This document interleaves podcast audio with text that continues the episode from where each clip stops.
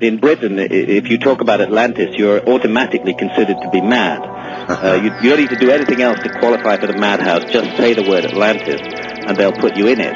However, um, it's a very that's a very irrational view of, of Atlantis. What's intriguing about the Plato story of Atlantis is that he actually puts a date on it, which very few myths do. He said that it happened 9,000 years before the story reached the Greeks and that takes us back uh, to 9600 BC, which right. is 11,600 years ago, right. and that's smack in the middle of one of the big episodes of sea level rise at the end of the Ice Age. Isn't it intriguing that the phenomenon he describes, which is a worldwide flood, a flood that affected both the Atlantic and the Mediterranean, and which destroyed a great civilization, that such events were happening at that time? You're listening to Canary Cry Radio. and here are your hosts, Basil and Gons. Hey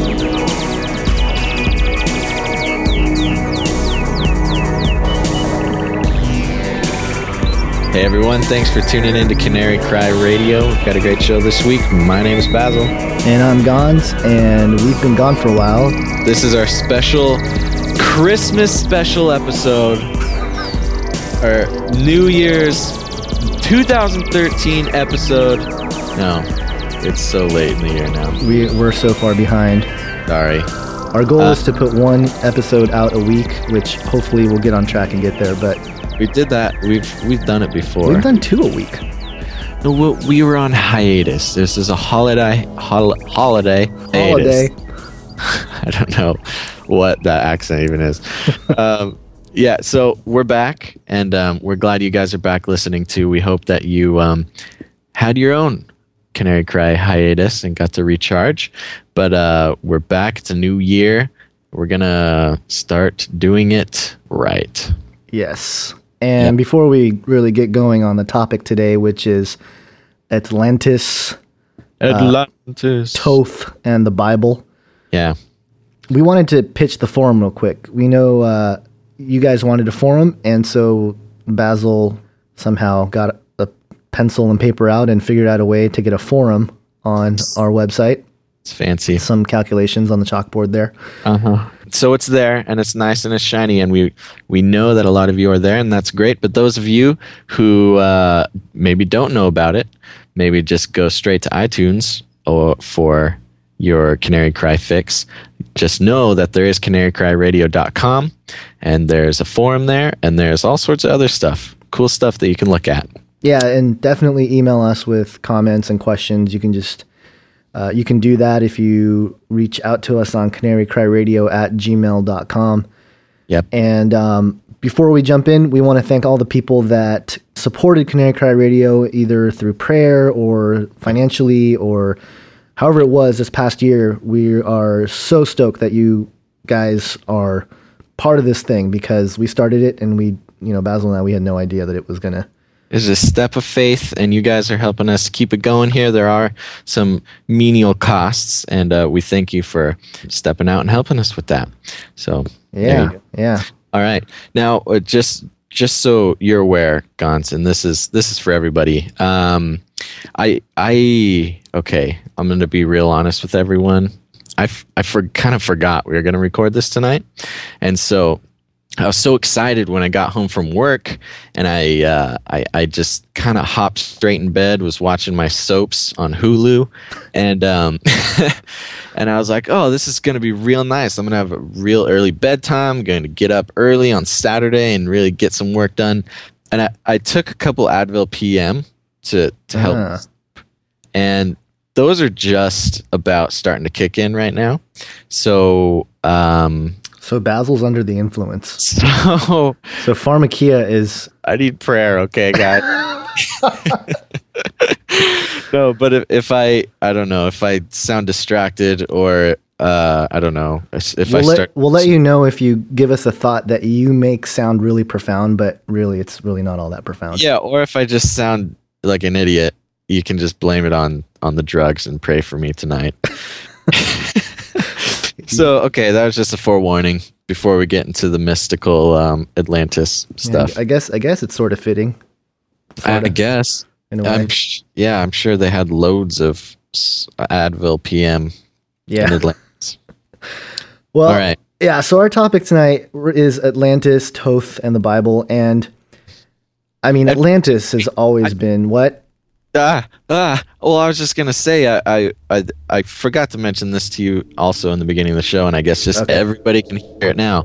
But I'm pretty excited about this show because it's uh, maybe it's just the Advil talking, but I, I feel like this is kind of going back to some like some olden days of Canary Cry Radio, uh, uh, just on the ridiculousness, not ridiculous, but just the the Speculativeness. speculativeness, right?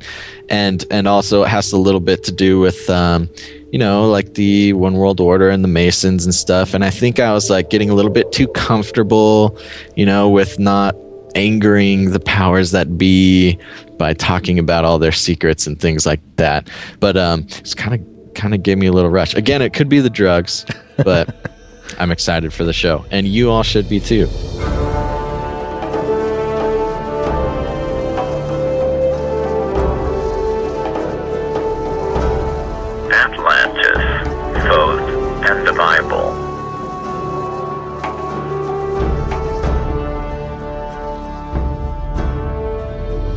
Yeah, yeah. Well, Atlantis definitely is one of those things that I mean, I remember hearing about it. I think I was in high school, where I, when I really sort of understood what it was, which was a you know a story, a mythology of this possible ancient advanced civilization, and Uh-huh. and you know what's funny is I was talking actually um, to my stepdaughter today Okay. and she's talking she goes to a christian school so she doesn't she's not going to get this but i was telling her like yeah you know when i was in sixth grade fifth grade i mean we were taught egypt. Like we went through egypt like crazy. Like not just you know the kind of living they had but we went through all of their you know religions their gods you know ra Right. the sun god. I mean we we even did like drawings and stuff of the eye. And like i'm thinking back and i'm like wow this this like flood of memories came back, and I'm like, wow, I was being indoctrinated like crazy Right, in the well, public is- school system. Yeah, it's true. It's actually really true. The the whole ancient Egypt thing, you don't really think about it, but there's such a huge emphasis on it in school. Kind of oddly so. Yeah, yeah, yeah. It was definitely Ra, the sun god, Ka, you know, his son, and The the, bird god. The bird god, and uh, I mean, Sorry. Sorry.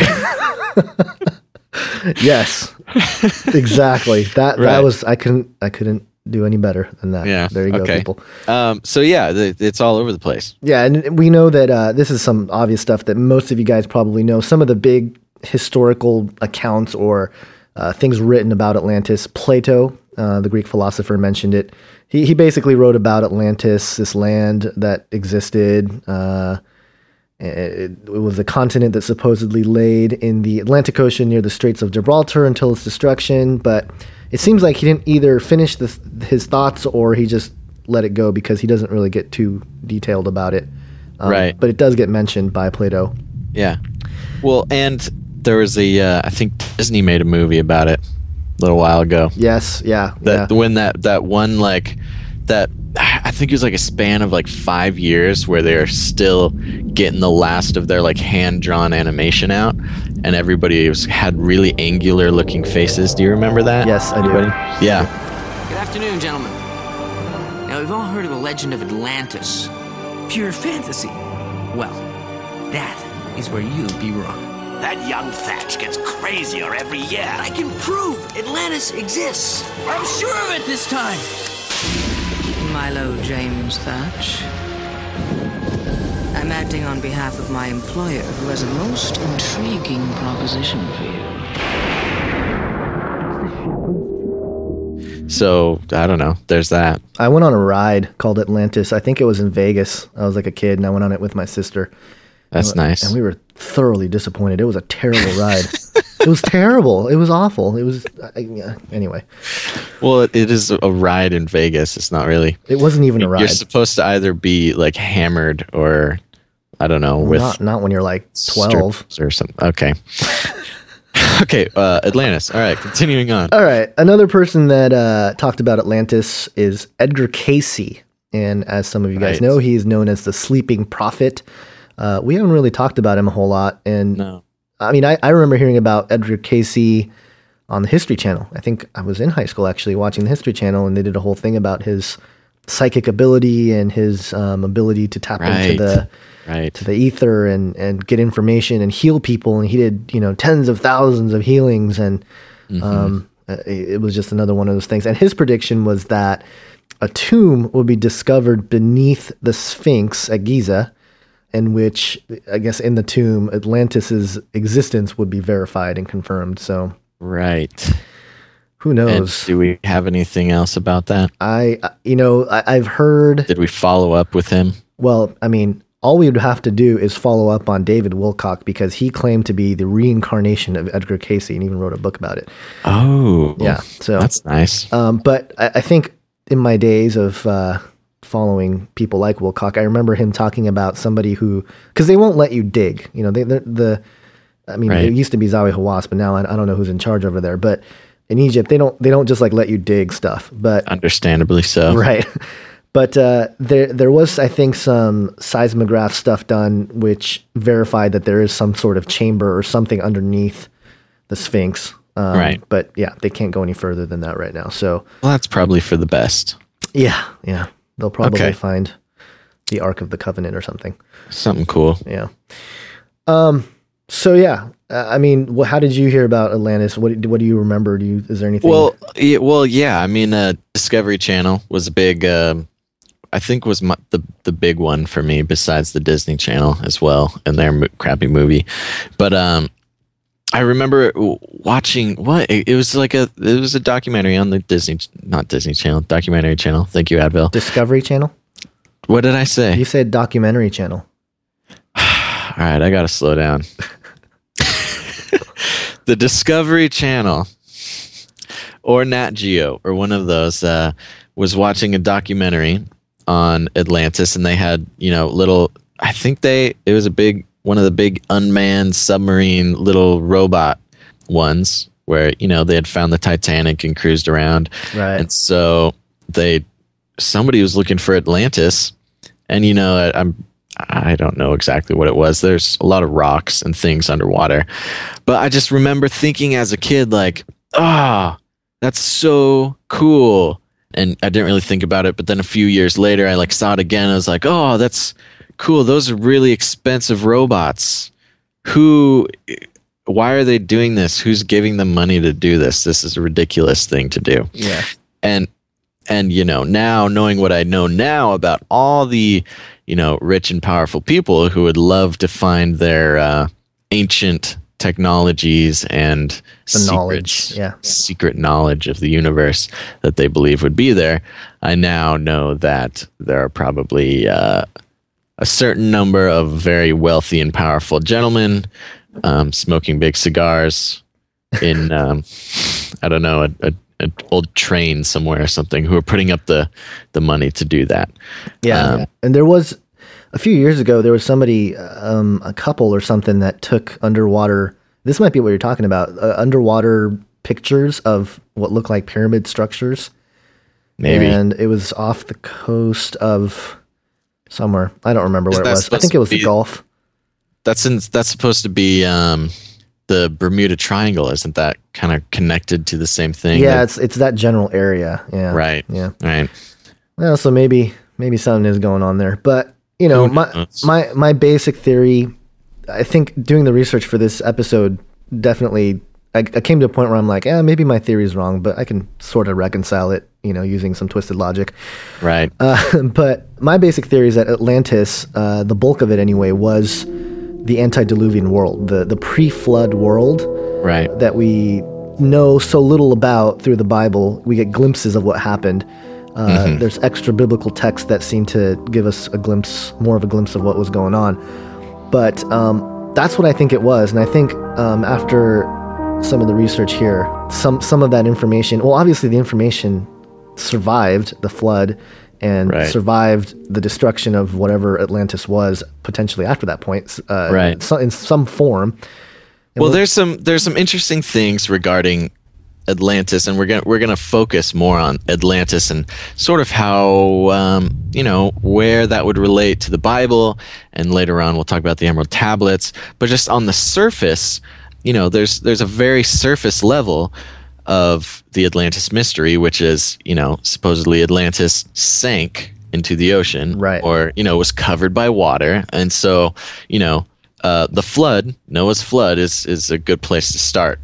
Yeah, definitely. And there's some people that have speculated, like geologists who are Bible believing Christians, and I, I don't know, I don't have the names in front of me, but I've listened to lectures and stuff in the past where they've talked about how the Earth was, you know, geologically different um, before the flood, and when Right. you read some of the scriptures and talks about, you know, God separated the waters from the waters and all this stuff. There's speculation out there that the Earth was, you know, it was this big sphere, but it was there was a layer of water, and then there was this layer above the water that was granite, you know, or or some other, you know, substance, Right. the firmament, you know, in Hebrew, and then above that was, you know, like a cloud layer sort of thing. Right, kind of the, the canvas. Yeah, the as some of canvas. the more scientific Christians um, would know. And just real quick, the um, also the the concept of Pangea as well. Right. Is uh, just to make this nice little scientific Bible connection is you know that's that's a very scriptural thing too as well. So where that's that's sort of the era we're talking about. Right, right. I mean, you know, obviously, secular sciences will tell us that Pangea was whatever millions or billions of years ago, or whatever. But you know, it's quite possible that it wasn't that long ago. You know, closer to maybe ten thousand or twenty thousand years or something. I don't know. Right. Um, and they make sense because the Bible talks about no rain at that point. You know, the mist came from the ground to right. uh, feed the plants and all this stuff. And you know, maybe that's why there's uh and I was just speculating here, but maybe that's why humans have this like strange affinity with fountains. You know, like you notice how people just like they love fountains. yeah. and you go to Vegas and you have like this huge water show and all this stuff, and it's like maybe that's some kind of, you know, memory in in the human, you know, spirit or something that that you know before the destruction of uh, of the world through Noah's flood, there was uh, some pretty impressive fountain like things that watered like- the earth. I like myself a good fountain. Yeah, yeah. So I mean, these these are just speculation. Larger plants, you know. So things were things were bigger and fruit was bigger. And, Right. Actually, I, I just became aware of a certain large Christian institution who spent a million dollars on a fountain uh, recently. Yeah. So, I mean, uh, yeah, I think that's, uh, we, we, That's, li- that's a really good way to spend uh, church money. Is we, on a li- fountain. we like our fountains. I'm not, not saying it's a church, not saying Okay, it's, it's not a church. Just saying it's, it's a Christian institution. Christian institution. That sounds Right. like uh We're, we're just going to leave it there. okay, okay. Okay. All right. Okay, let's let's go on. okay. Before we uh okay. Um, Atlantis. That's what we're. Atlantis. yeah, there it is. Okay. So yeah, so living in that in that era before the flood was quite different. I think there was something very different, you know, obviously with uh just your day to day. There's probably dinosaurs as well. Probably, yeah. Yeah, I You know. would say so. This was before the flood, and that's you know what killed the dinosaurs. In my it's, opinion, it's possible, yeah. they, yeah. they couldn't fit on the ark. Sorry, Rex. Maybe. what if what if it was a, a, baby Rex or an egg Rex? Well, what happens to baby Rexes? They get bigger. Yeah, yeah, not in 40 days though. Gons. You don't know that. Actually, Okay. they, they were in there longer. Anyway, okay. So, um, so what we're going to try to do here is start in the Bible and trace the possible. I guess you can call it an incursion, or because what I believe is that the whatever knowledge was passed down through Atlantis and all this stuff, that's the knowledge that came from fallen angels. Like that's just Right. my, my that's my take on it. Right. And I- we're going to try to give you through the Bible and some other some other extra biblical text a line of thinking like where did it really start? You know, where did it really come from? And I think Satan Right. was around obviously doing his thing, but somehow he had to, you know, infect the rest of us, right? Indeed. And it instantly sounds like a heretical thing, much like a lot of the things we talk about here. The evidence of Atlantis in the Bible, or where Atlantis would fit in if it, in fact, was a real thing. And so just bear with us, and it uh, will all make sense eventually. But yeah, let's let's start in Genesis 4, 11, and 12, which is basically the account of Cain. Mm-hmm. And Cain, uh, you know, he was after he killed Abel, He was a just a restless soul. he just was not good. He was bad. So he, it's very simple, you know. Um, He's troubled. He's troubled. troubled. Okay, yeah. Yeah. Yeah. So he uh, he's cursed um, and driven from the ground, and and it says here in twelve uh, verse twelve of Genesis four, it says, "When you work the ground, it will no longer yield its crops for you. You will be a restless wanderer on the earth." And so you think about Cain, right? And he's uh, again, the earth looks different now. You know, it's not it's not like all right, I'm going to wander over to Africa or I'm going to wander over to I don't know the Americas or something. It, it's just geologically, it's potentially different. Yes. And the Bible tells us that he goes east of Eden to the land of Nod, and um, which is I don't know if you've heard about this, Basil, but it's like some land of Nod is uh, we get a magazine occasionally, a, a catalog. I think it's some it's a store of some kind that sells. called called Land of Nod. yeah, yeah, they sell like girly products or something.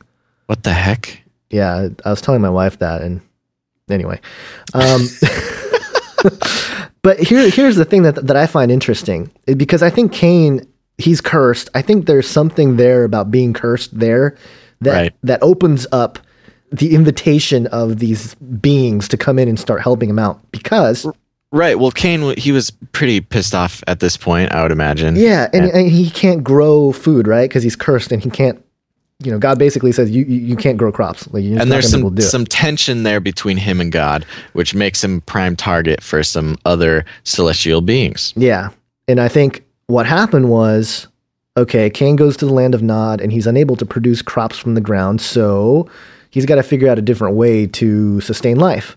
And I think that's when the sons of God Sons of God. started coming down and started talking to, to Cain somehow, maybe. you Side know. note: the sons of God. We just uh, did an episode on uh, him, them, those guys. Those guys, yeah, the divine good- council. Our good friend Doctor Michael Heiser. Yeah. So if you're confused, you can go listen to that um, at your leisure. Yeah, and Michael Heiser was awesome. Yeah. Just as a note, I'm sorry. Those go of you who ha- who haven't listened to the Michael Heiser Sons of God are they're not good guys. Well, yeah, they're the ones that were part of what's called the Divine Council, which is basically God's bureaucracy, if you will, is how Michael Heiser puts it. Right. And they basically rebelled. They followed Satan. Um, which I mean, I was thinking about this, uh, you know, as I was putting this together. But is it possible that they actually came down? The sons of God came down to actually help Cain, like genuinely? You know, like maybe God was like, Right. Well, I think it's possible, and and there are there are allusions to that all over the place. Just even Lucifer's name being the light bringer, and right, and the secret societies, the power that be, the Masons, the Illuminati, is worship basically of the light bringer bringing knowledge, which is Right, more or less what these sons of God are at this time that we are talking about. May have been helping out Cain, bringing some knowledge to help him survive. Yeah, so it's kind of ambiguous as to whether it's a truly evil thing. It's it's you know because I'm not sitting here saying, you know, all the things he was taught was evil, and here you go. But Right. it's it's interesting to kind of think about and speculate there. But um, Right. Cain has a son named Enoch, but this Enoch is not the Enoch that we're used to hearing about, or at least Not- I don't think.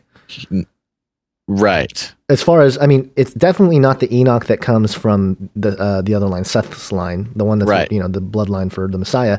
We're at, we're at a different point in time here. This is we're talking third generation human being. Yeah, At this not, point. not not too far into the uh, Right. Yeah. Okay. So different Enoch, not the book of Enoch. Enoch. no. Um, well, see, that's the thing that I'm like, well, maybe in the book, uh, but anyway, Okay. that's maybe well, for another another scholar or something. Open for discussion. Yeah, okay. but anyway, Cain, if you keep reading there in Genesis, Cain basically builds a city. And okay, so if you're building a city, he's what the he's the first generation human, right? Or second generation, sorry, Second, second, generation human. And he's building a city, and he names it the city of Enoch. Right. He names it after Enoch. And so I think this city is basically like blueprint. You know, I mean, okay, Yeah. This is the this is the first city yeah, where, where once we were living with God in the garden, the stewards of creation and living where once we lived in a symbiotic relationship with uh, God and nature and creation, we're all together living happily, how presumably, you know, we are created to live. Now Cain goes off, cursed, gains knowledge from these um, beings who give him knowledge of alchemy and building and and technology, basically. And and now Cain decides to go build himself a city. Right. It's all kind of too much of a coincidence, I think.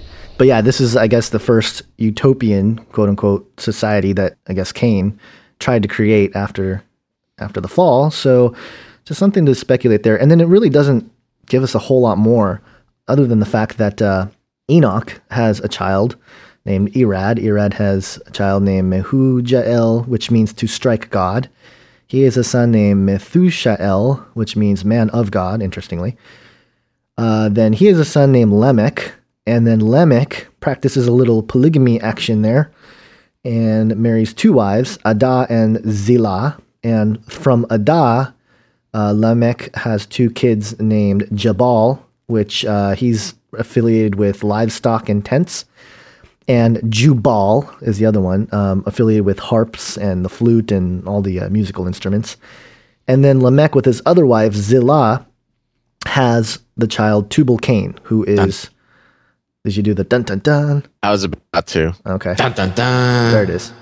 Uh, yeah, Tubal Cain, and he's uh, affiliated with bronze making and metal, you know, making tools and He's a craftsman. yeah, and so it's very interesting that that's the generation that is noted as being, you know, defined generation of technological or civilization uh, or advancing in civilization and knowledge or something. Right. And interestingly enough, Tubal Cain, for those of you who are up on your uh, masonry um, handbook, is um, a very, very dominant character Right. Because of the whole obsession with crafting, and mas- yeah. masonry and and things like that that they basically worship. Um, so that's where we're at, and that's where he comes from. Yeah. And um, just a note here we're going to leave this note for a later connection, a possible connection. I mean, there may be nothing to it. But when you look at the generations from Enoch, this, this different Enoch from Cain's line, to Tubal Cain and Jabal and Jubal, it's five generations. So just kind of have that hanging out in your brain, and then we'll get to a possible connection. But uh, yeah, so I mean, there's there's some different uh, things here, and you know, as I was doing this, and then it kind of in in chapter four of Genesis, it sort of ends there, and it goes into uh, you know how Seth was born in in place of Abel, and it goes through Seth's line, which is the mess- messianic line, and I don't know, there was a part of me that was like, okay, God talks about two seeds. And and here here here's the Bible like really explaining two seeds, and I didn't want to go there, you know, and I, I really didn't in the research end of it, but it, just made me think like, man, this is really weird. Like, Right. Well, it's true. I mean, you what you've got here is Cain, the the first murderer in you know the first murderer ever for Right. the most part, and w- what we have here is he's he's cast out. He leaves. He bails. He goes to the land of Nod, and we're considering that the sons of God, the divine council, may have came down and talked with him, been like, "Look, this is a bummer, man. That that you're cursed, and this is, you know, we're we're here to help you out." It teaches him, gives him the you know knowledge of of craftsmanship, of technology, of all sorts of things. Um, yeah, and I think I think the Genesis six account is alluding to this idea that hey, we'll give you this knowledge, but hey, uh, those women you got there, let's Right. uh, well, let's do a little exactly. trade off. Exactly. They they come down, they give technology, and that's where the sons of God come down, and we see the five generations down from e- from uh, Cain. We've got the master craftsman Tubal Cain, who is you know one of the main figures of uh, you know secret societies today and things like that. And so we have Cain, a line of Cain, who's building the cities, who's who's getting all the technology, and um, you know, and then we have the line of Seth, the messianic line. Yeah, the messianic line, the good line. So when we look at the, uh, we know that Seth, there was another Enoch born who walked with God and who who was no more, and and all that stuff. And and you know, presumably this is the Enoch that could possibly be attributed to maybe the first chapter or maybe the, just the Book of Watchers or something of the Book of Enoch. Um, I think when you get further into the Book of Enoch, it starts getting a little little crazy. the the more you go into it, the further away it goes from uh, things that are mentioned in the Bible. So Right. And we we've got a whole episode on that. You can find. that. yeah, it's somewhere somewhere in the archives there. But uh, Noah has three sons uh, that would survive the flood with him, right? And um, from the day Enoch was born until the day Noah had his three sons was about 934 years. So All right. that's a long time. I mean, that's think about how much we've come in 100 years, you know? Yeah. Um, and, and the speculation is that, hey, you know, 100 years with uh, maybe some, some new portals opening up in the last century. Um, but, uh, you know, that's all speculation. But anyway, that, that's a long time. That's a long time for stuff to develop. So right. who knows what was going on, you know, before Right. the flood. Yeah, well, that that's where the whole s- speculation comes in, where you know the antediluvian technology, where just amazing technological feats may have existed at that time, and the world, you know, we th- we think of it as this sort of, you know, everybody living in tents and and goat herding and things like that. Um, but it could have been a much more whimsical type of existence. Yeah, and I actually think there's a lot of the ancient mytho- mythologies that we read about is based on the antediluvian world. And the Right, creatures we the- find and Right. There's talk of creatures, of genetic mutations, of UFOs, of things like that, all existing before the flood. And this is something that is it's just a huge mind bender because it goes against everything that we've you know ever thought about the ancient times. But uh, I'm sure there are those of you who are well read up on that. yeah, definitely. So Noah was uh, 600 years old when the floods came. So it was just a couple interesting tidbits that I was like, I busted out my calculator and I'm like, I'm going to do some calculations. Whoa. Um, Lamech, who is Noah's father, uh, who was 184 when he had Noah, died when he was 777 years old, which meant that he died 595 years after he had Noah, which is only five years before the flood. But more interestingly, Methuselah, who's Noah's grandpa, whose Right. name means man of dart, uh, weapon, or you know, men are sent away or something. Some, Yeah. some some kind of prophetic implication of something terrible happening. right. Uh, lived until the year the flood came, and, and he he died before the flood, or did he die in the flood? I think he died the year of the flood. And I, actually, as I was doing this these calculations, I realized that I have heard this. I had heard this teaching from Chuck Missler at some point, Right. and it's kind of weird to uh, confirm something you heard a few years ago through just your own research. But um, right. basically what Chuck Missler was talking about was that Methuselah, the name in Hebrew, was literally it was a prophecy that was known to send the flood. You know, it was going to be when he died, then you know that's when God was going to judge the world.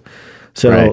you know, the, he makes a joke about like, oh man, it must have uh, it must have been really bad every time he got sick. You know, people people start freaking out. You know, Right. so Funny. I know, funny guy, funny guy, Chuck Missler, Chucky Chucky. which interestingly, I, I've seen him twice in person, and both times it was.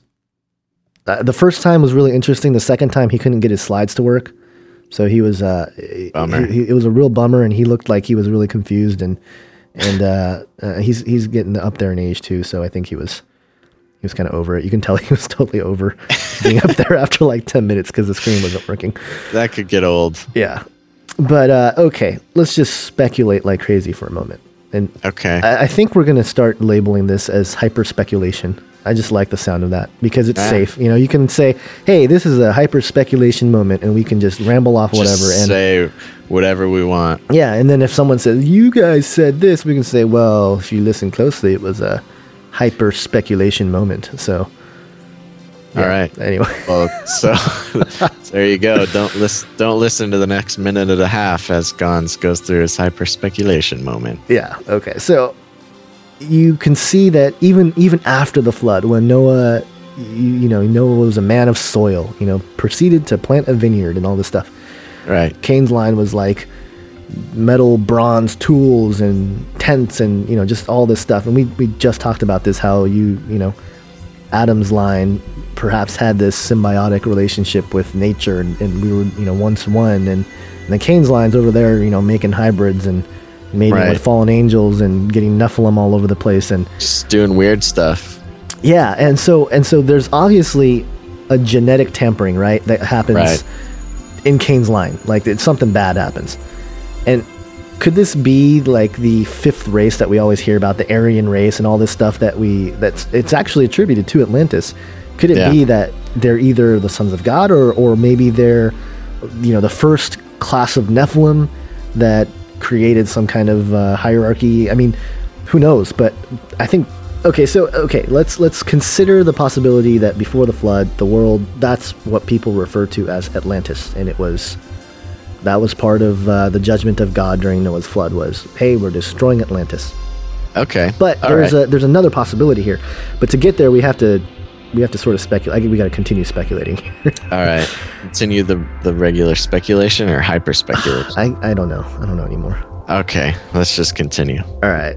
So there's when you read like Graham Hancock's work or you read some uh, obviously Zecharia Sitchin and some of these other guys, they talk about you know the Anunnaki or some other god race, right? Lowercase g god beings that Right. came down. I mean, most of them think that's just aliens or whatever Right. but they they talk about how they, they acknowledge that the flood happened but they they also you know twist things around and they say like oh you know the uh, these gods uh, created a craft and Noah's Ark was actually like an aircraft and they went out into space and they you know they came back down and, and whatever so they have these different things so when we look at it through the filter of the Bible you know Genesis 6 talks about uh, when the sons of God came unto the daughters of men, uh, there were Nephilim in the land, and also afterwards, you know. And then we've debated Right. about what that means. It- Was it a second incursion? Was it a did the sons of God just come back, or, or so? Right. So again, the possibility that like okay, these other accounts talk about these beings lifting off the earth and then coming back down. Maybe they did. You know, that's just speculating. Like maybe the bad guys, if you will, Right. did do that. And the other possibility is that uh, this is Rob Skiba's theory. And so I'm sure some of you guys are pretty well versed in this, but his his theory is that Ham's wife had some kind of contaminated Nephilim DNA, and it's true that when you look at Ham's line, it's like all the terrible tribes and clans and stuff come from Ham. Yeah, it's really unfortunate. Ham's. I mean, I mean Nebuchadnezzar came from Ham. There, Yeah. You mean uh, you mean Not- uh, You mean Nimrod. Nimrod. Nimrod. Nimrod. there it is. That's that's the uh, pharmakeia speaking there. That's. He wants you to be confused. Whew, I need to focus. So that's that's a possibility. Another possibility to just speculate is that Ham, just Ham himself, smuggled uh, onto the Ark some tablets or something, some knowledge of whatever these uh, these other guys had. But actually, jumping back to Rob Skiba's theory, um, Tubal Cain's sister, uh, in that verse that talks about Tubal Cain, it says, uh, you know, he had a sister named Naamah. And when you look up what that word means, it means uh, pass in beauty, be delight, be pleasant. So maybe, maybe she was the one that. Uh, Maybe she was uh, Nephilim. well, I'm saying, I'm saying maybe she was, you know, if okay, let's, let's She was desired by the sons of God. right. She was the one that was like spreading the love. Oh, mama. The one not not wearing the head covering, as we discussed with Michael Heiser. exactly. We're gonna do as many uh, Heiser episode pitches that we can fit into this episode. She wasn't wearing her traditional head covering, and she had beautiful hair. Right. And so the sons of God were like, that means good babies. That she meant she was fertile. Right. And so out come these Nephilim Okay. terrorize. Uh, I mean, ah, what a. What, what do you do as a parent when your child is a Nephilim? Yeah, my mom thought she had it bad. um, okay, so any of these things are possible. Uh, Ham bringing sacred knowledge on, you know, the DNA thing, and then the third one is obviously that the second incursion that uh, the sons of God just came back somehow. Either they left and they and they came back, but but here's what I'm trying to think of here, and I'm I'm speculating again. And again, Okay. we're not Bible scholars here. We're just a couple of chumps trying to. So are you are you talking about how the technology how technology made it past the flood? Is that what you're referring to? Not necessarily the technology, but whatever information was necessary for the sons of God or you know these beings to openly communicate with with humans and influence them in a certain way. What exactly are we saying made it past the flood? Okay, it's possible that Okay. because we're what we're trying to figure out is how the Nephilim were around after the flood as well, and obviously we read the Old Testament and there's all sorts of crazy tribes running around, all happen to come from Ham's line that are uh, terrorizing people, and God tells the Israelites to wipe them out, right? Right. And so, knowing that, we know that something happened. You know, somehow the Nephilim thing reappeared after the flood, Right. after the judgment of the earth of, of you know wiping the the most you know the other guys out. Okay. So the speculation is many layers of speculation. One is that okay, what's the information that was passed, or uh, I mean, the information could have been passed genetically, as Rob Skiba says, through Ham's wife, or Right. it could have been a tablet that Ham brought onto the ship, or the actual sons of God just came back. You know, they survived the flood Some- and they came back. Something made it past the flood to corrupt. Um, right and and this is gonna this is gonna you know bother the uh, people that are really hold on to their bible because they say no everybody everything was destroyed you know everything that crawled the earth was destroyed Right. but uh well, know, what if they weren't on the earth? that's that's yeah exactly Okay. that's that's that was my point. and then there we go.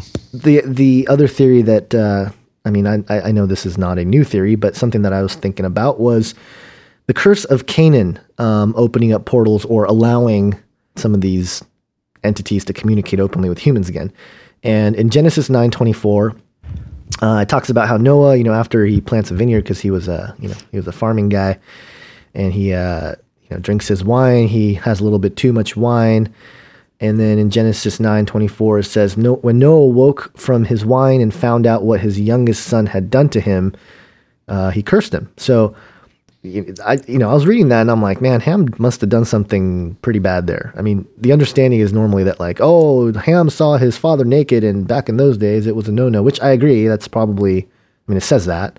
It's a little bit of a no-no nowadays, I'd say. Yeah, yeah. So I mean, it, I mean, something weird, something weird. Okay. So Canaan is cursed. And when we look at people who are cursed previous to that, obviously, you know, man, Satan, they're they're cursed, kicked out of the garden. But then the first one that's really cursed post fall of man is Cain, and he, you know, look what happened to Cain's line, and all sorts of crazy stuff happened, right, with Tubal Cain and all those guys. Okay. And then you look at Canaan's line, and I mean, it's possible that he opened something up and he shared it with his brothers, and I mean, it goes out of control. True. The Ham's Okay. kids are just out of control. Ham, get your kids under control, man. Yeah, well, it's it's true. I mean, Ham's line has caused quite a stir in the historical references, and so now we have Canaan who's cursed because of something that happened, you know, while Noah was drunk and naked, and so and so where do we go from there? Well, okay. So, I mean, those are the theories of how possibly the, the information how was passed how on. some more evil or some more corruption could have been introduced after the flood. Right, right. Because obviously something has gone wrong. Right. We're we're a couple thousand we're a few thousand years after the flood and uh Well, I wouldn't say you a know. few thousand. I mean, probably a few hundred because they lived longer then. But no, I'm talking about right now. oh, oh, oh, okay, And things have gone awry. right. So obviously something has gone wrong. Yes. Okay, so let's talk about the line of Ham real quick. Let's just get it straight. Okay. So How how bad are these kids? Okay, so so Ham has Cush, and it's interesting because it gives Cush's line like it gives two more lines after Cush, but then after that it says Cush is the father of Nimrod, who built the tower. So I mean, it, it makes me think like we've we've basically got Ham, who's the great great grandfather of Nimrod, and Nimrod being probably the biggest blatant, you know, slap in God's face right, in the human race at that point. right, and obviously.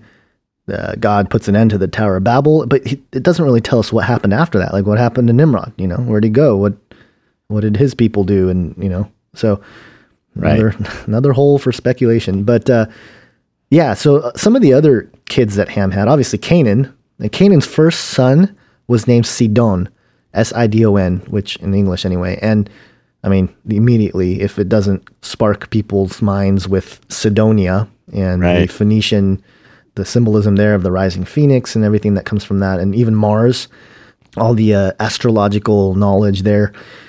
And then it, you know, from there, the Hittites and the Jebusites and the Amorites came after that. So, Right. And which are basically all of the people that, you know, when we talk about the Old Testament, God's like talking to his people and he's going to the, the land and kill everyone, smite them. And, you know, this this is where you know, a lot of times people are, oh, you, well, you know, the God of the Old Testament was a little bit grumpy all the time and wanted to smite everyone. But when we're talking about the Hittites and Jebusites and the Amorites and everybody of these guys, these came from the corrupted line of Ham. right. See, that's the thing that really gets at me is like this information, although it sounds just off the wall and there is some points of speculation, really it helps tie together a lot of, uh, It really does. Um, I mean, this isn't just arbitrary God, you know, telling his people to to just Slaughter. slaughter, for no reason. Right. You know, this slaughter is part of a, a long generational rebellion that included mating with the sons of God's other other celestial creatures. It included Nimrod, the god king who built the Tower of Babel, who, who you know, we're talking about some serious lines of rebellion here. And this shouldn't be this should not be surprising to us. You know, there's a lot of talk of generational um, issues with God, and and you know, we all might die, and and we'll forget about him. But you know, God, it's it's this is a long story happening. Yeah, yeah, definitely. And if we continue on with some of the kids that Ham had, obviously we were on Canaan. Uh, Canaan's clans eventually become occupants of Sodom and Gomorrah. So there you go. You know, God Boom, probably trying to squash them again. Uh, you Another know, one. And they were going after strange flesh there. So you know they were, and that's not just homosexuals. I think they were, they were going after strange flesh, like, like, Right. like Well, we're- aliens. And we're talking about chimeras, and we're talking about all sorts of strange things. Right, right. And then another uh, kid that Ham had was named Mizram, which basically means Egypt. And that was uh, he, he- from his line uh, came the Castle Heights. I don't know how to pronounce that. Coslites? I don't know. Uh, but that was the line that the Philistines came from. So again, giants. Now we have the Philistines. Right. Come on. Yeah, this is okay, all- so coming from the same line, which is and that's the thing. Once you start making these connections, the Old Testament really starts making a little bit more sense. right, right. At least to our tiny, tiny human brains. Our tiny human confused confused little brains.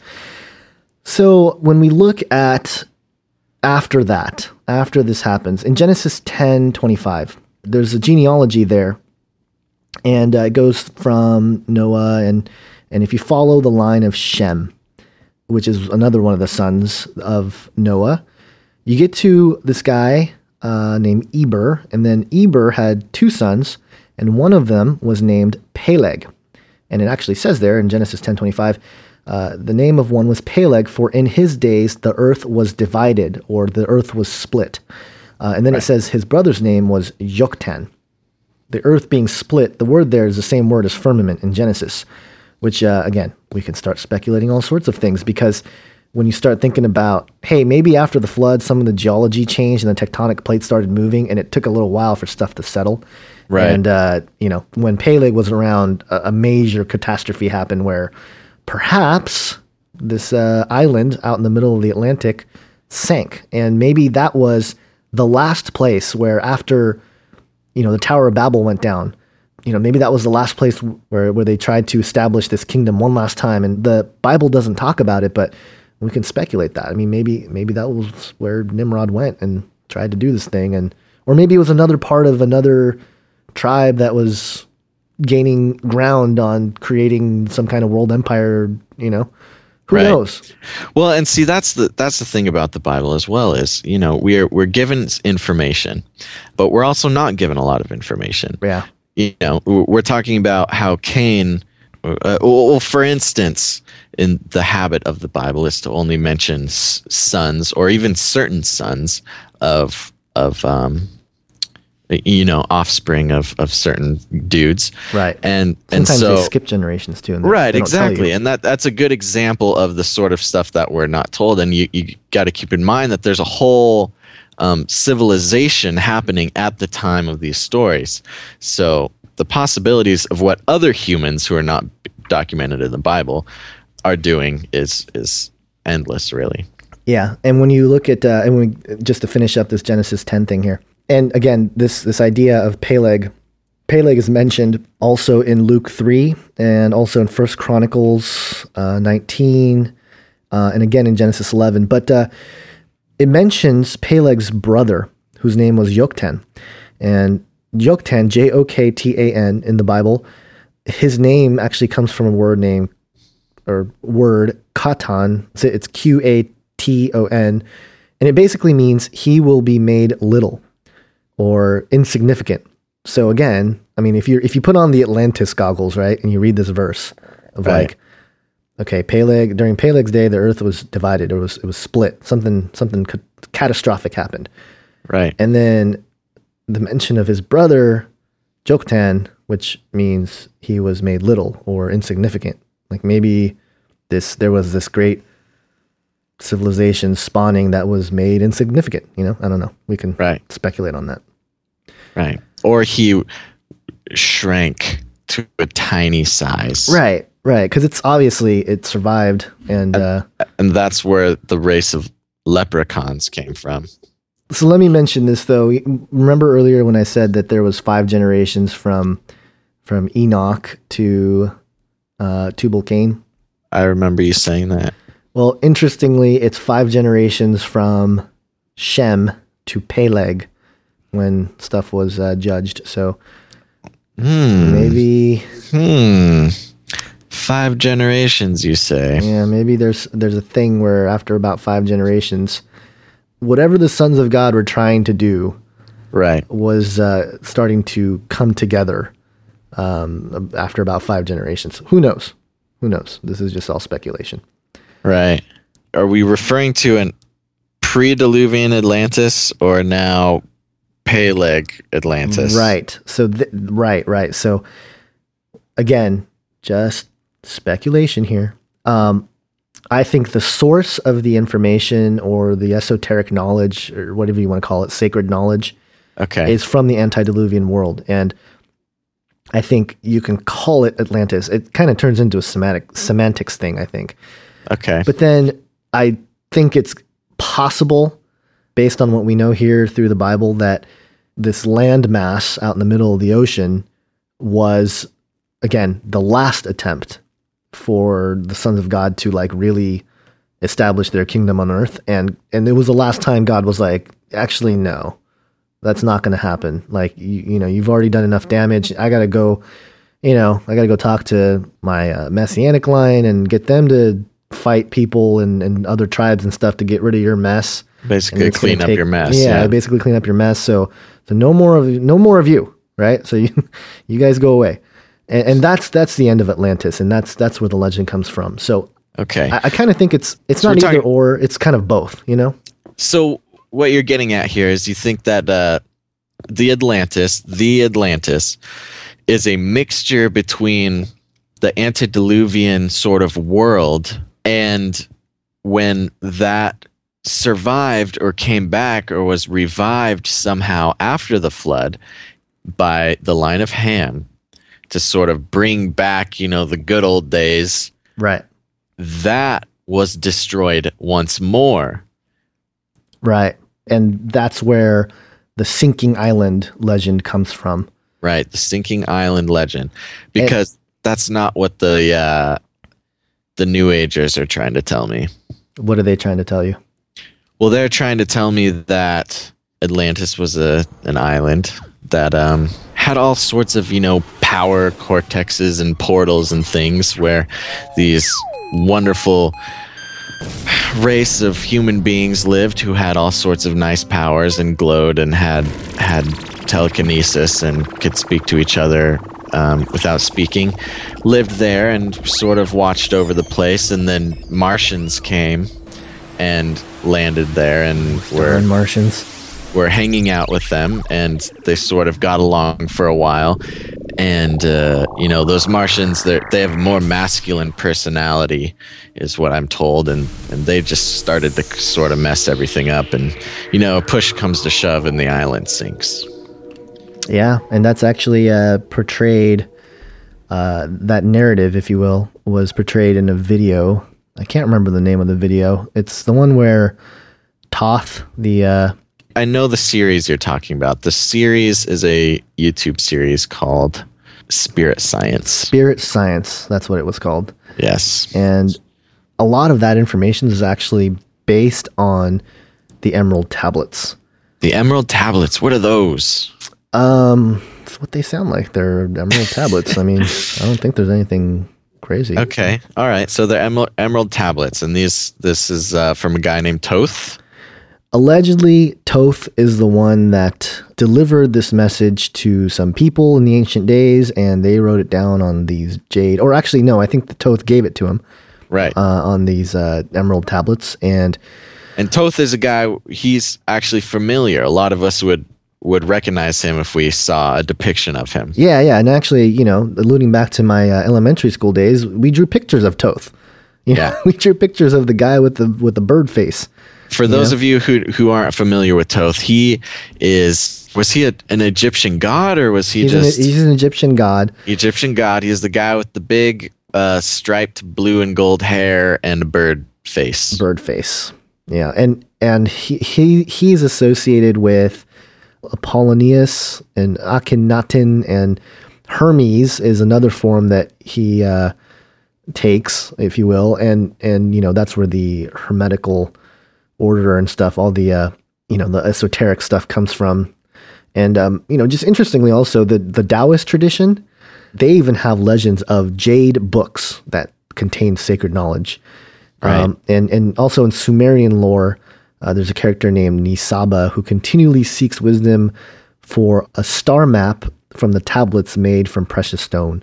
Um, Right. and and also in Muslim mystical lore, the archangel Israfel is an owner of a jeweled tablet of fate. So tablets are uh, a big thing. And then you So- know, so shiny tablets. T- Thoth is another one of these guys who who brought shiny tablets to the people of Atlantis. right? and um, written on these tablets were sort of the story of history and some commandments and Ancient sort of- wisdom. ancient wisdom exactly. That's how i'd put it. And this ancient wisdom you guessed it is also held very delightfully tightly by our good friends the freemasons and the illuminati and stuff like that. And you can actually get a copy of the translated emerald tablets and see sort of what he has to say Yeah. and some of that's pretty interesting is it not Gons? Yeah, yeah, we'll get into that in a second. But uh, a couple things I wanted to point out. Sure. one, I think it's I'm reading through as I was reading through the list of like ancient, you know, records or mythology or whatever you want to call it of these tablets. They're always like they're emerald or they're jade or they're you know these star maps and they're these things. And then you know, God of the Old Testament, our God uses stone. yeah, yeah. It's like, it's Yeah. like he's not really into the glitz and glamour thing. Yeah, he's a pretty straightforward guy. That's how he works. I mean, he sent little baby Yep. born in a in a feeding trough, and you know gives us uh, some info on just regular stone tablets, and it's not shiny at all. And everyone else gets these highly valued precious stones. a jeweled tablet of fate. Yes, and the golden tablets, And the you golden know, tablets, yeah, yeah. right? Yeah, Well- Mr. Uh, Well, yeah, these uh the back to the uh the emerald Right. tablets um the version that uh, we're going to quote here was done by some doctor a couple centuries ago as a translation and many people believe that the um that this translation and, and also just the the records of the emerald tablets contain the secrets of alchemy and and you know all the the ancient knowledge or what whatnot right. Um, but the history of the origin of the tablets is is kind of murky. Like, People don't really know exactly where it comes from, um, and there's various stories about what you know what how it happened. You know, one there's a version that says uh, Hermes, who's the one that actually like recorded it, who is also known as Thoth. uh, was the son of Adam, who wrote how to atone for Adam's sins. So that's in some mythology. Um, okay. The Jewish mystics say that it was written by Seth and was preserved and brought on the Ark of Noah, which again Which could be Well, um, could have an been Ham. excellent. Right, right, right. could have been Ham, uh, you know, bringing stuff he shouldn't have. Just hamming it up. Sorry. It's all right. It's all right. I could. You're you're you're doing good. You're doing good. Um, you know, there's a couple versions of the story that says that Noah hid it, and then Moses found it, and another version says Abraham's wife Sarah found it later, and it contained the information for the Ark of the Covenant. And um, I mean, you know, there's all sorts of. But anyway, there, there's there's a bunch of different things going on, and no one exactly knows where the originals are. Some people say it's in the Ark of the Covenant. Others have, you know, speculated that it's buried somewhere or some some illuminist has it or something. Who knows? Who knows where they are? Right. And we'll find out when we start talking about the context of the Emerald tablets that uh hopefully they're nowhere near any of those places. Right. But one thing that stayed consistent with everything was that they were rectangular green tablets, and the relief lettering of some kind of strange alphabet resembled something that looked like it was from ancient Phoenician. So are are these contemporary things that people have seen that they exist or See, I don't, I don't know because because they've only been I think they've only been passed down through quote unquote translations. Okay. But but at the same time, you know, there's rumors and stuff of people hearing it through the centuries. So it's I don't know. I, I don't know if academically people say that it's you know just a myth or whatever. But right. who okay. knows? You know. All right. Um, and, and then uh, you know, I found this this point interesting as well that the uh, the Catholic Church at one point taught some of the information that was in the Emerald Tablets as Classic. as uh, you know uh, they th- they felt it supported Christian doctrine, and um, it was required reading for European scholars. Uh, Corpus Hermeticism. Yep. Her- Hermeticum. Hermeticum. Yep. Um, and you know, even today, there's there's uh, images of Hermes put all over the cathedrals and, and Oh, yeah. you know, places like that, and Vatican and stuff like that. So, who knows? Um, but one last point before we go into the actual text here. But uh, in 1614, a Protestant scholar named Isaac Casaubon, uh, he came out and declared that these documents um, of uh, you know the Emerald Tablets were written by semi-Christians. Uh, they were forgeries that were made sometime between 200 and 300 AD. He based it off of the linguistic analysis of the era.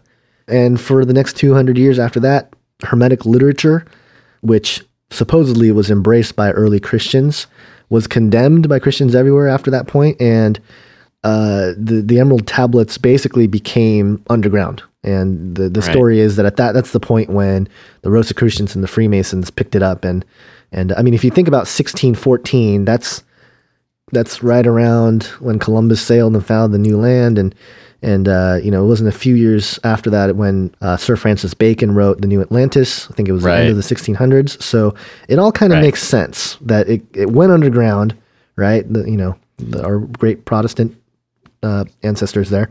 Right. Okay. So now, before we get into the contents of the the Emerald Tablets, which is so interesting when we start comparing them to the Bible and placing exactly who is who and what is what when you start comparing the literature, keep in mind what we just talked about, which is the Rosicrucians and the Freemasons in their underground dealings sort of took in the em- the teachings of the Emerald Tablets and sort of integrated them into their you know i'm not even really sure. system or- yeah i guess we'll just call it a belief system.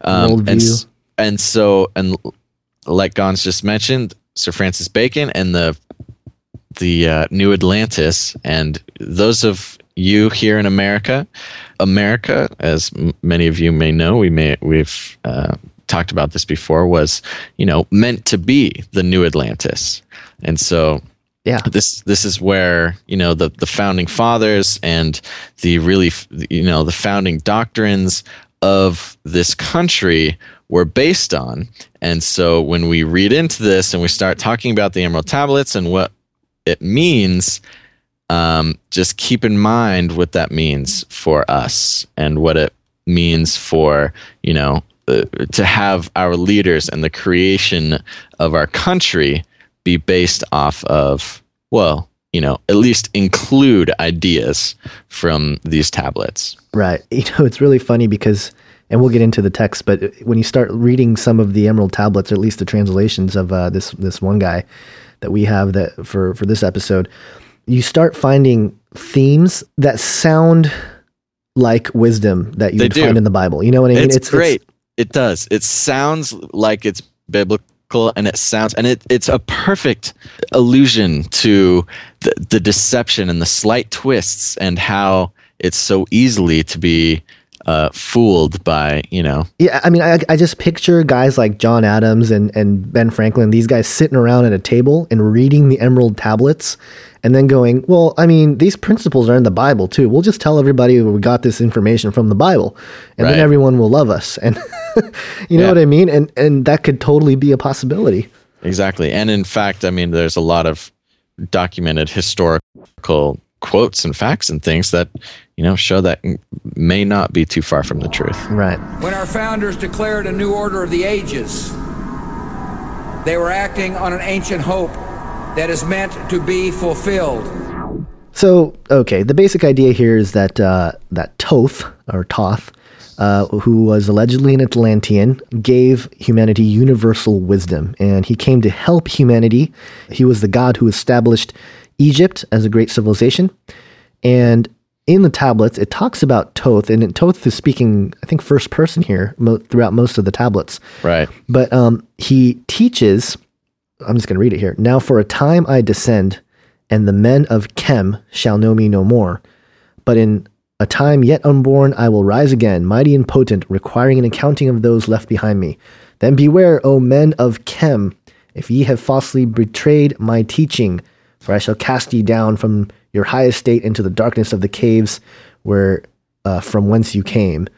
Uh, betray not my secrets to the men of the north or the men of the south, lest my curse fall upon ye.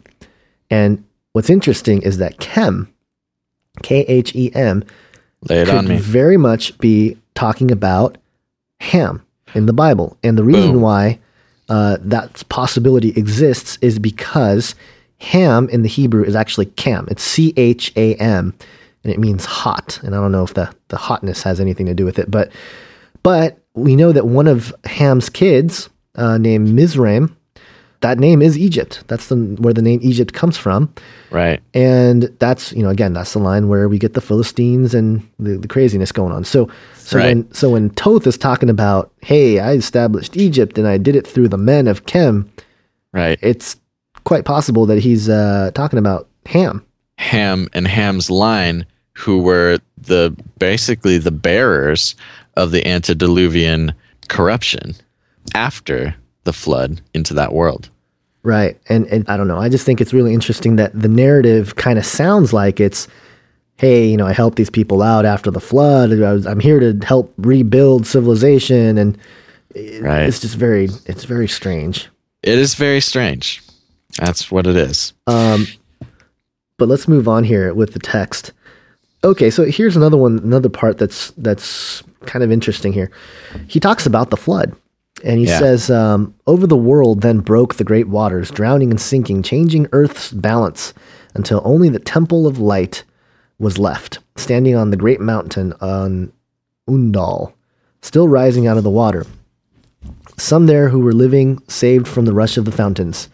So he seems to be indicating that the top of a great mountain, which was Atlantis, according to him, didn't sink underwater, which is problematic if you're a Bible believer because the Bible says the water covered the entire earth. Right. But then it says something about fast we fled toward the sun of the morning until beneath us lay the land of the children of Khem. Now, we talk about fast we fled toward the sun of the morning. There's a few things we can talk about here. One being sun of the morning being the sun in the sky, which would seem to support some sort of flying Vehicle you know, or vehicle or something. Or if you think of toward the sun of the morning, you know, the morning star. Right. Well, You know. we know Venus being that that also alluding to that. But yeah, you're right. The son of the morning being Lucifer. Right, Lucifer, the light bearer. And until beneath us lay the land of the children of Khem. The children of Ham, presumably, I don't know, maybe sounds like Earth. Yeah. Um, raging, they came out with cudgels and spears, lifted in anger, seeking to slay and utterly destroy the sons of Atlantis. So here it's, you know, there's nothing really biblical going on right there. Yeah, it's like it deviates in, on all the details of what Right. what happened. It's like, no, the flood really didn't cover the earth. Uh, no, you know, we actually went off planet and then came back down, and these children of Khem were trying to kill us. So See, that's that's the interesting thing because here it'll say, "Over the world then broke the great waters, drowning and sinking, changing the earth's balance." Sure, there was a flood. Of course, there was a flood. Everybody knows that. The Bible says that the flood's there, but you know, and then throws in a little twist saying, "Well, there was the top of a great mountain, and on top of this mountain, there were some who were spared." right, and he's one of those who was spared. Yeah, exactly. Well, and even to speculate a little bit, and this is, you know, I'm not trying to deviate at all from biblical accounts, but if there were a great mountain that was sticking out of the water and a few people survived there, or a few beings survived there, perhaps that might be where the remnants survived to continue the corruption of the human race. Right. So that's just an interesting um, or speculation. But then it says we fled toward the sun of the morning, which you know could be flying out into outer space, or we ran to Lucifer. You know, we we ran to the morning star, Right. Lucifer, and so you know maybe it's something like you know Satan helped us out a little bit. Right, and and if you hadn't noticed, we're we're rendering this emerald tablet with biblical eyes, and you know we kind of just snuck it in there, but I think you guys realize that it's what we're talking about here is the emerald tablets are obviously from you know the enemy's hand Right. they're slight biblical references and then saying well but but this but you know but but but and then it, it goes on and ends with now before me opens the portal go i down into darkness of night and toth toth or is it toth or toth I think Toth Toth. I've been saying Toth. I think so. toth or toth toth toth um he he Tater he, tots. Tater Tots uh, continually talks about how he, I mean, he basically lives in the underworld. Right. That's where he's from. Right. It's just, you know, right off the top of your head, we know that this guy is uh, is of the enemy, and so Well, yeah, and he, and he keeps alluding to this idea that he you have to pass through the dark halls of Amenti, the, this dark underworld, to get to the place of light where all these other god beings live and and all this stuff. And it just sounds way too much like a lot of the same occult teachings that you hear in the secret societies. absolutely does, and and Well, Um, even even some of the initiation rituals of being blindfolded and you know the ref- rumors the rumors of what people go through to be in some of these good old boy clubs. You know, exactly. And wh- what is that young woman's name who is who is Svali. Svali. Svali talks about some of the rituals that she went through being based on this principle where you have to go down into the darkness to be able to be, you know, enlightened. Right. Uh, you know, coincidentally, just a little rabbit trail. It's interesting if you look at this passage or this part of Toth's story through the eyes of a hollow earth theory. You Yeah. know, going down through a tunnel to get to, you know, a light inside the earth. Uh, for those of you who aren't familiar, hollow earth theory is a theory where um, the earth is actually hollow and inside is, you know, a, a whole new world with giant beings and stuff like that. So that's a whole nother episode. We've talked about it before, but you can look into that if you want. Well, I mean, so, just to touch on that point, if you if you look at the fourth section of the Book of Enoch, it actually talks about uh, the Lord talking to the archangel Michael, and you know he he tells him to go inform Semyaza, who's one of the fallen angels running around, that they're going to be bound for seventy generations under the hills of the earth until Right. the day of judgment, until they're thrown into basically the abyss of fire. So, Right. you know, even that they there's you know any ancient text. It's funny how you read it, and there's always this connection to these guys going to this other world. And Toth is no exception. He's definitely talks about how he has to go to the underworld and Right. do his thing. And then, you know, this whole thing made me think about Revelation 9, where, you know, obviously most people know this, where it talks about, and out of the smoke of locusts came and down, came down upon the earth, and they were given power like that of scorpions. And, uh, you know, the locusts were preparing for Looked like- battle, and They looked like horses. they looked like horses with human faces, but they were like, they had Right. things like scorpions, and they had crowns of gold. And I mean, they're, they're just a, I mean, come pretty, on pretty messed up. pretty pretty messed up. Um, but the leader, the leader of this this uh, basically army thing that comes out of the abyss uh, is Abaddon, and in the Greek it's Apollyon. Right. And so let me read this this part from the Emerald Tablets that comes towards the end of the Emerald Tablets, uh, and this is what Toth says here. He says, "Upon earth, I am the holder of the keys to the gates of the sacred land. Command I by the powers beyond me to leave the keys to the world of man. Before I depart, I give ye the secrets of how ye may rise from the bondage of darkness." cast off the fetters of flesh and have bound ye rise from the darkness into light and so it's this, it's a really actually that sounds really gnostic but the, Right. the point that, that i wanted to uh, highlight is when he says upon earth i am the holder of the keys to the gates of the sacred land Right. and obviously if this is lucifer his sacred land is like the underworld right so Right. so you read Revelation 9, uh, the first verse, and it says, The first angel sounded his trumpet, and I saw a star that fell from the sky to the earth, Lucifer. Lucifer, son of the morning, right? Right. And then it says, The star was given the key to the shaft of the abyss. It's so awesome. I love how it connects so perfectly. So here's Toth. He's like, I have the key. And then Revelation's like, yeah, the one who has the key is uh, the one who opens the abyss. And Right. He's already, sh- I mean, it- Satan has already given himself away in these emerald tablets. Yeah. I mean, he's, he's all, he's there. Uh, Either it's himself or it's someone, you know, just right, you know, right there with him talking. It just, it, it, the language used in these emerald tablets is so much so that you would read it and you would think oh yeah okay good. Yes lead us to the light. This is wonderful. You know? And you could totally see how these guys would cling on to this thinking you know it's kind of biblical-esque sounding Right, right. principles. And then you read it and it's literally satan describing you know, lying to everybody, using his name. You know, I'm, I'll, I'll bring you to the light. I'll, I'll enlighten you.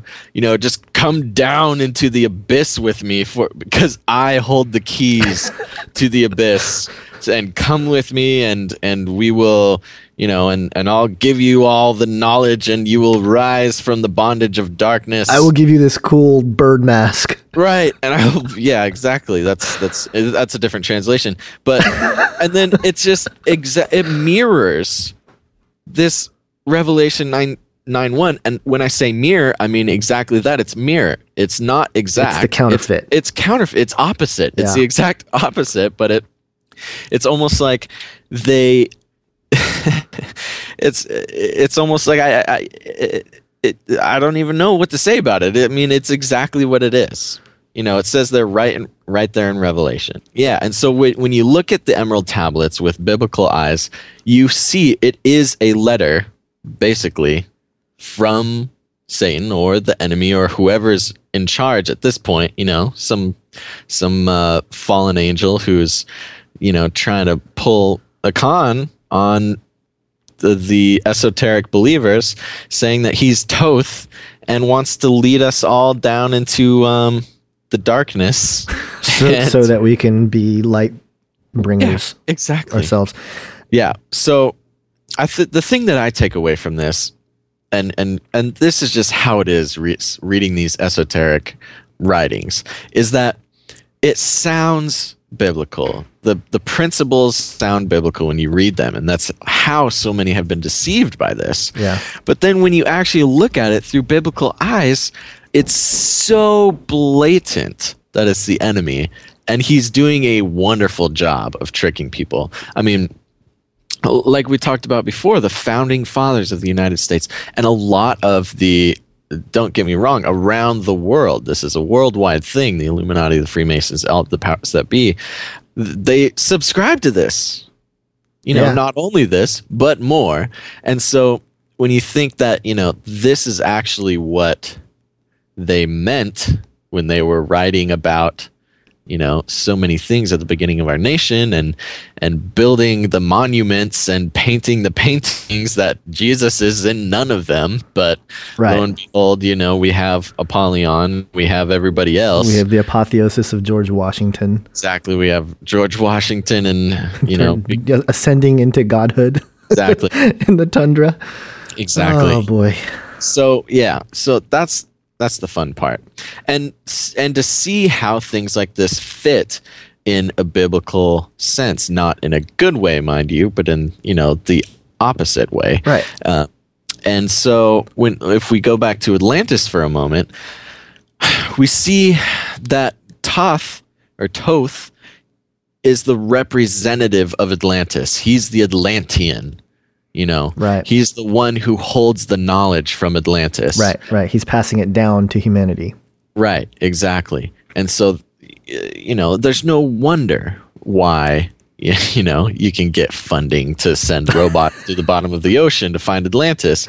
Right. Because most powerful, the wealthiest men in the world are, um, They're trying to rebuild the same. They're trying to rebuild the city of Enoch. They're re- trying to rebuild the Tower of Babel. They're same thing, the same plan exactly. that was put in place. You know, since the Garden of Eden, they're they're just trying to do. And right. unfortunately, there's people that are uh, being fooled by this too, and exactly they just And- happen to be very powerful.